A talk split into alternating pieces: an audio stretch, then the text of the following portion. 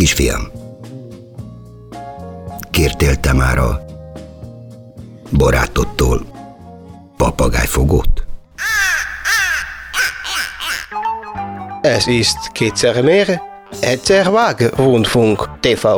Halló, tschüss, ich bin Günther Tak, és elmondom neked, mi az a papagájfogó.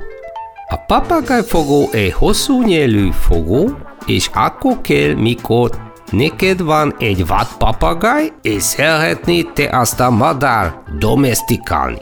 A papagájt érdemes a lábánál fogni, és erősen megrázni, ezzel jelzed, hogy te vagy a uaháznál. Ha jól csinálod, akkor legközelebb a papagáj a fogó láttán már tudja a vigyáz lépést. Most már tudod, mi az a papagájfogó? Használd bátran, de leszel te óvatos. És ne feled, a jó barkács egyszer mér, kétszer vág.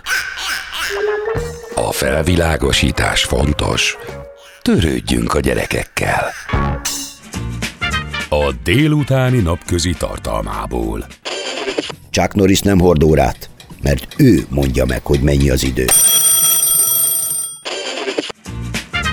tíz gondolkodó gyerek közül kilenc a napközit ajánlja. Napközi. Minden délután tizenöt tizenötkor. Vagy ahogy az ördögírói mondaná. ötven ötven.